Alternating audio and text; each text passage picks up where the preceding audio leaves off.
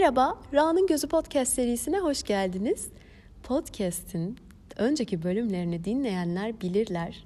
Benim içten içe sinir olduğum ve bunu çok net bir şekilde ifade ettiğim iki tane dinleyici grubu var. Bir tanesi uyurken dinliyorumcular ki bunların da şöyle bir açıklaması oluyor. Ay sesin çok iyi geliyor uyuyakalıyorum falan gibi mışıl mışıl uyuyorlar. Onlara buradan iyi uykular diliyorum. Bir grupta aslında grup derken ben tek kişi zannediyordum. Gitgide sayıları artmaya başladı. Duş alırken seni dinliyorumcular.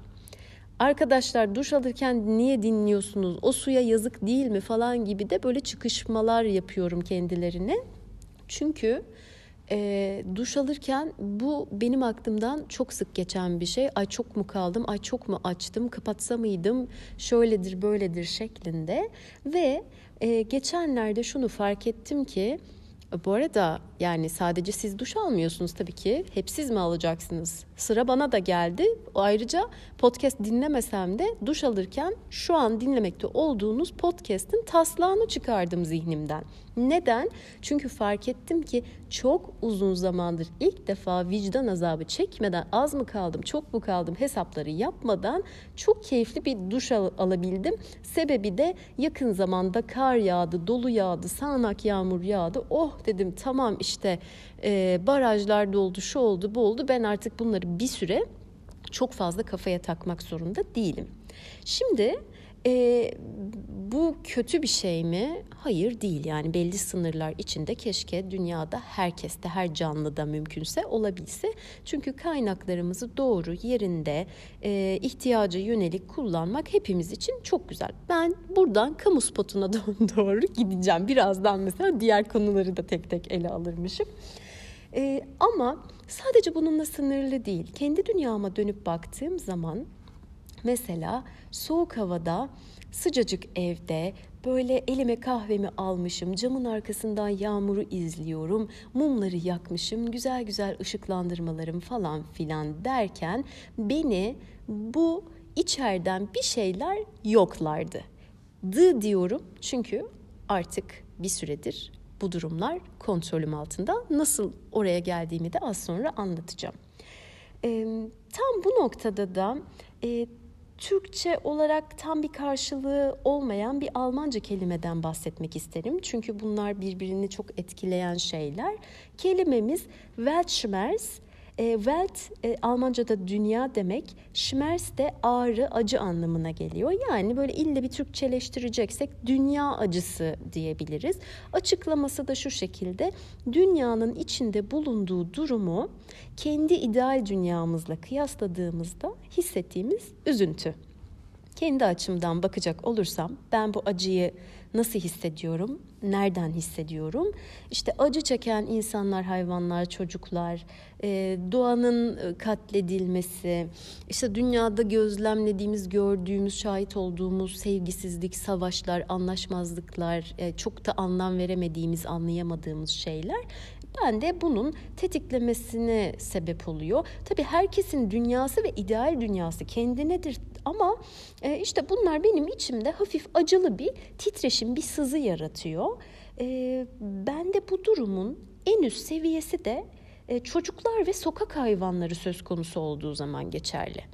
Yani diyelim ki dışarıda yağmur var, fırtına var. E, yağmura bir yandan seviniyorum çünkü suya ihtiyacımız var. Ayrıca doğanın bir döngüsü var. Mevsimlerin normalinde yaşanması gerekiyor. Ayrıca tarlalarda, bahçelerde ne güzel rahat rahat sulanmış oluyor. Tam o anda aklıma sokakta beslediğim ve bizzat tanıdığım isimlerini koyduğum kediler geliyor yakışıklı, çiroz, psikopat, işte krem, karamel, şirret, fişeknaz da daha 50 tane isim sayabilirim. E, isimler konusunda da eleştirileri kabul etmiyorum. Hayır. Şimdi e, hangisi nerededir, ne yapıyordur, korunmuş mudur, ıslanmış mıdır, üşümüş müdür gibi şeyler beni yokluyordu. Bu sadece tanıdığım, bildiğim kediler, hayvanlar falan değil. Yani genel olarak düşünüyordum şu an herkes güvende midir? Lütfen herkesin en azından işte bu ihtiyaçları giderilmiş olsun. Kendi içimden de dua ediyorum falan. Bu şekilde bir huzursuzlanma yaşıyordum. Ee, yani Tüm bunlar birleşince de bunları düşününce camdan e, dışarı bakarak yağmuru izleyip kahvemi yudumlamak hiç de keyifli olmuyordu. Yani o kahve boğazımda düğümleniyordu tabii ki. E, şimdi bütün bunlar nedir diye kendime dönüp baktığım zaman evet yani bu e, temelde ortak noktası nedir bunun adı nedir? Empatidir. Empati de aslında biz insanlar için, ilişkiler için, e, etkileşim açısından güzel ve faydalı bir şeydir. Keşke herkes de belli dozlarda olsadır. Ama belli dozlarda olması gerekiyor. Çünkü gereğinden fazlası zararlı. Ve zaten gerçek değil, illüzyon. Bu kedilerle ilgili bir bölüm yapmıştım. Pienses Kamuf'un hikayesinde. Orada da biraz bahsetmiştim. Yani e, aşırıya kaçtığımız zaman o illüzyonun içine girip kendimize başka bir drama yaratıyoruz. Ve ben bunu e, şurada kendimi uyandırma fırsatım oldu. Yağmur ve fırtınanın ertesi günü sabah dışarı çıktığımda güneşli pırıl pırıl bir hava. Bakıyorum az önce ismini saydıklarıma hepsi sağlıklı, mutlu, cin gibi. E, kimse dün geceyle ilgili bir şey konuşmuyor, hissetmiyor, bahsetmiyor, hatırlamıyor. Gayet dünya umurlarında değil, keyiflerine bakıyorlar. Ben kahvemin boğazımda düğümlenmesiyle kalmışım. Ya muhtemelen o böyle içime ıt diye oturmuş. Orada bir sızı geçmiş, bir şey olmuş falan filan. Bunları gördükçe kendime bu açıdan yaklaşmaya başladıkça aa dedim tamam burada bir durum var. Ben buna şöyle bir yakından bakayım, e, analiz edeyim ve şöyle bir bakışla bakayım. Bu durumun, bu konunun ya da bir sorun da diyebilirim. Bir çözümü var mıdır? Varsa da nedir? Orada ister istemez e, aklım hemen karşı tarafa gitti. Yani bu da bir spektrumsa ben aşırı empati, aşırı duyarlılık, kimilerinin duyar kasmak dediği noktada duruyorum. Diğer ucu nedir? Duyarsızlık. Peki benim çözümüm bana yardımcı olacak şey duyarsız olmak mı? Hayır değil. Çünkü o tam tersi diğer uç ve o da çok sağlıklı bir şey değil. Dünya içinde kendim için de güzel bir şey değil. Peki sonra kendi kendime düşünmeye devam ettim. Böyle zamanlarda beni yoklayan düşünceler neler? Yani hem düşünceleri anlamaya çalışıyorum hem ona eşlik eden duyguları yakalamaya çalışıyorum burada. İkisini birbirinden biraz ayırt edebilmek önemli. Çünkü bildiğiniz gibi düşüncelerimizi yönetme şansımız var. O gücü onlara vermiş olabiliriz yer yer, bizi kaplamış olabilirler ama fark ettikten sonra düşünceyi analiz edip e, ne olduğunu anlayıp ona yakından bakıp kontrolü ele alma şansımız var. Şimdi kendi düşüncelerime, duygularıma şöyle bir yakından bakmaya çalıştım. Birincisi ben istiyorum ki tüm canlılar en azından o Maslow'un e, ihtiyaçlar hiyerarşisindeki e, o beslenme, barınma, fiziksel ihtiyaçlar, güven ihtiyaçları e, o iki tane şey giderilsin. Yani dünyada hiç kimsenin o aşamayı geçmemiş olması beni böyle şey yapmasın. Yani herkes onlara sahip olsun istiyorum.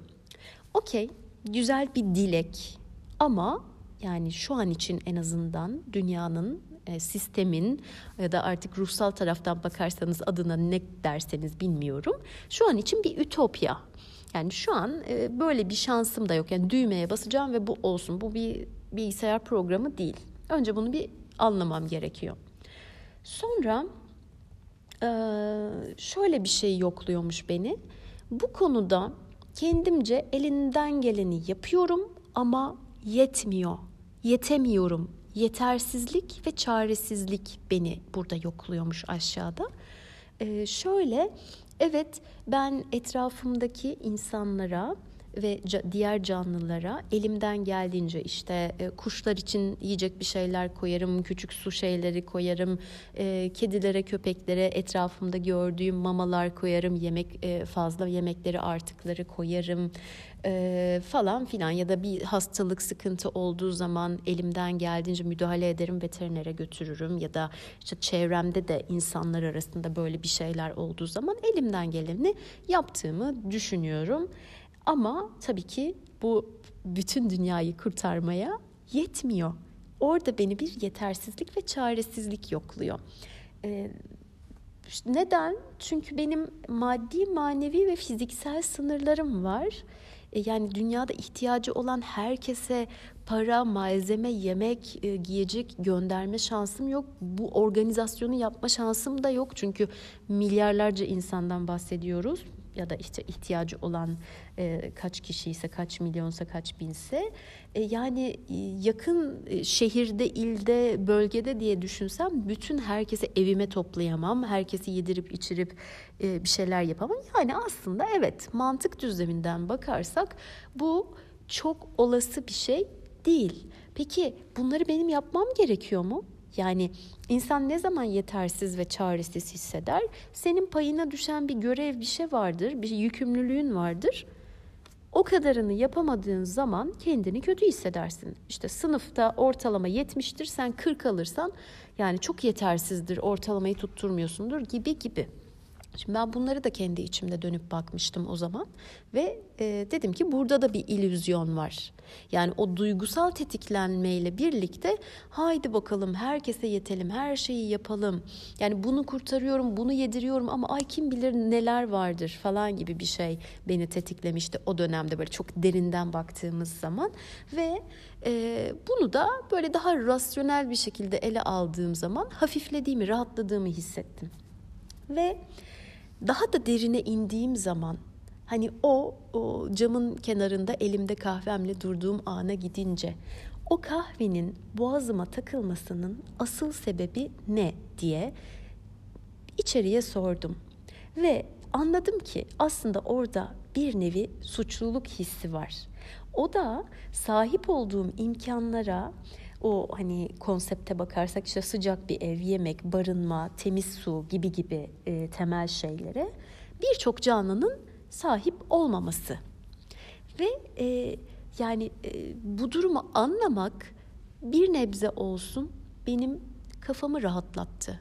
Yani bir çözüm bulmadım bu noktaya geldiğim anda ama yani içeride neler olup bittiğine yakından bakmaya başlamak bile, bir şeylerin adını koymak bile bende şu maddeleri oluşturduktan sonra aa tamam ben bunları oluşturdum. Şimdi tek tek çaresine bakabilirim hissi daha güvende kendi adıma. Yani sorunları çözmek adına değil ama kendi adıma daha güvende ve daha sağlıklı noktada hissetmeye başladım. Burada aklıma şey geldi e, Kusursuz Kadının Peşinde diye çok güzel bir kitap okumuştum. Yazarı da e, ünlü e, terapist Vamık Volkan. Orada sağ kalan suçluluğu diye bir şeyden bahsetmişti.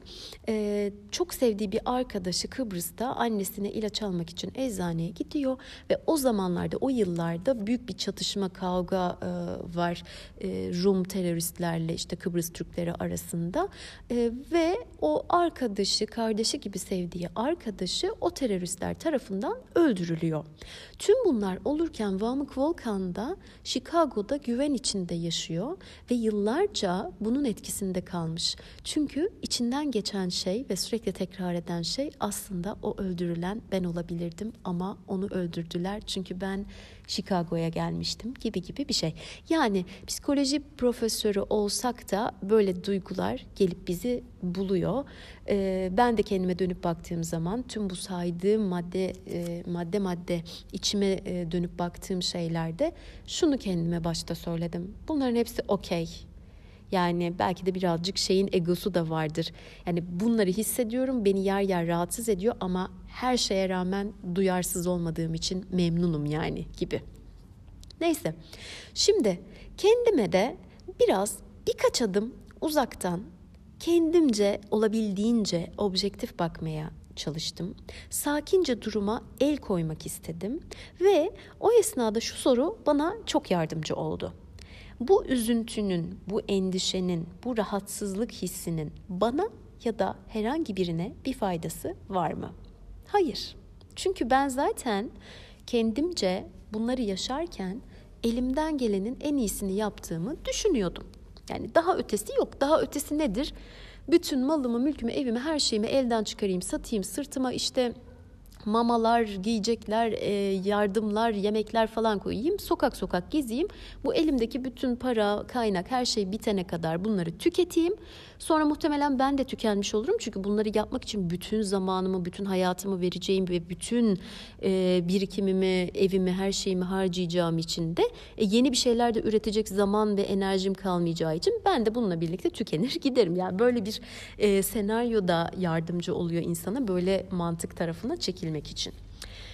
Hatta ben bunu kendimce biraz kontrol altına alıp atlattıktan sonra aynı durumdan daha da ileri seviyede muzdarip bir dostumla konuşurken, kendi tecrübelerimi de aktarırken e, bana benzer bir örnek anlattı. İşte ben geceleri işte çok yağmur, fırtına bir şeyler olduğu zaman sokaktaki hayvanları düşünüyorum, çok üzülüyorum, gözlerim doluyor, rahat uyku uyuyamıyorum dediği zaman ona da aynısını söyledim. Yani o huzursuz gecenin, o üzüntünün, endişenin sana ya da herhangi bir canlıya bir faydası var mı? Ha şuna okeyimdir öyle bir melankoliye girersin, öyle bir e, depresif hale girersin ki böyle sanat tarafını besler.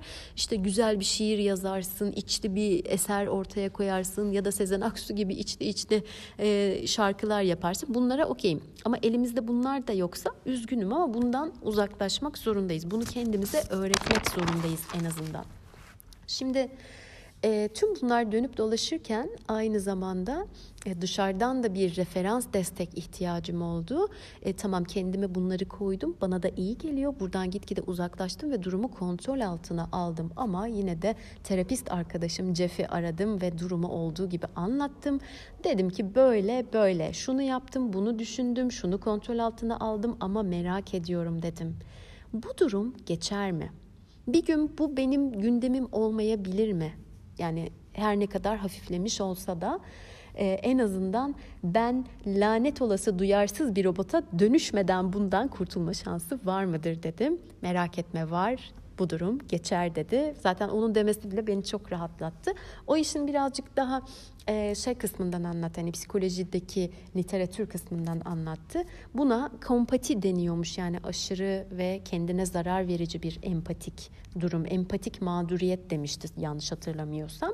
Ve eğer buna dur demezsen yerinde zamanında bir durdurup kontrol altına almazsan tükenme ve ölümle sonuçlanan bir şey. Yani kendini tüketmekten başka bir yola da çıkmıyor. Çözüm nedir? Az önce saydıklarımı da bir araya getirerek şöyle şeyler sayabilirim. Ee, kendine telkinde bulunmak, kendini uyandırmak, şimdiye, buradaya getirmek. Ee, belki bir anlamda kendini mantığa davet etmek, rasyonel tarafa çekmek ve dramatize etmemek, ettiğini fark edince kendini durdurmak. Şu an bu yaptığımın kimseye bir faydası var mı, var mı sorusu gerçekten yardımcı oluyor. Jeff aynı zamanda bana şunu söyledi. Aklına böyle şeyler geldiği zaman bir komut ver kendine. Kov de. Kov de gitsin başka bir şeye odaklan. Başka bir şeyle ilgilen. Başka bir müzik aç. Başka bir video aç. Dikkatini başka tarafa yönelt dedi. Gerçekten de bu sadece bu konuda değil birçok konuda da etkili bir yöntem. Ve tüm bunları otomatik bir zihin yolu oluşturana kadar tekrar tekrar tekrar yapmak ve böylece içselleştirmek bize yardımcı oluyor. Benim buna ekleyeceğim bir tane de yani bu podcast dinleyicileri bilir kabullenme maddesi eklemeden bölümü bitiremiyorum ama gerçekten lazım. Burada özellikle lazım. Bu kabulleniş ne üstüne olmalı? Burası yani üstünde yaşadığımız dünya gezegeni böyle bir yer herkesi her anlamda eşitlemek, herkesi aynı anda sağlıklı, mutlu, huzurlu, güvenli tutmak çok mümkün değil. Tek bir kişinin, tek bir otoritenin e, kontrolünde de olduğunu düşünmüyorum. Mümkün olduğunu da düşünmüyorum. Ayrıca az önce bahsettiğim o hani e, sahip olduğumuz imkanlara başkalarının sahip olmamasının verdiği suçluluk ya da vicdan azabı her neyse onu e, bunlara üzülerek daha çok kendimizi yıpratarak çözemeyiz. Bundan bu şekilde de kurtulamayız. Ben hatta o dönemde kendime de şey demiştim. Mesela bunun çözümü şey mi? Bunların hepsi benden alınırsa mı rahatlarım? O zaman mı? Hayır. O zaman da bunların yokluğunun acısını çekerim. Bu ihtiyaçların peşinde koşarım. Ayrıca dünya var olduğu sürece benden çok daha iyi durumda olanlar ve benden çok daha kötü durumda olanlar olacak. Tüm canlılar için geçerli.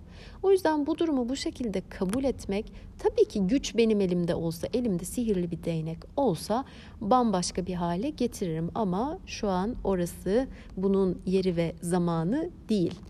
Bilmiyorum. Belki de şu e, yıl kaç oldu hala dünyamıza gelip bize bunları e, barışı, teknolojiyi, e, varlığı bilmem işte zenginliği getirmeyen uzaylılara içimden saydırabilirim. Ama zaten onu zamanında yanlış hatırlamıyorsam ki bir bölümde de bahsetmiştim bu zamana kadar buraya hala gelmeyen uzaylıların Allah belasını versin diyen bir Yıldız Tilbe var zaten.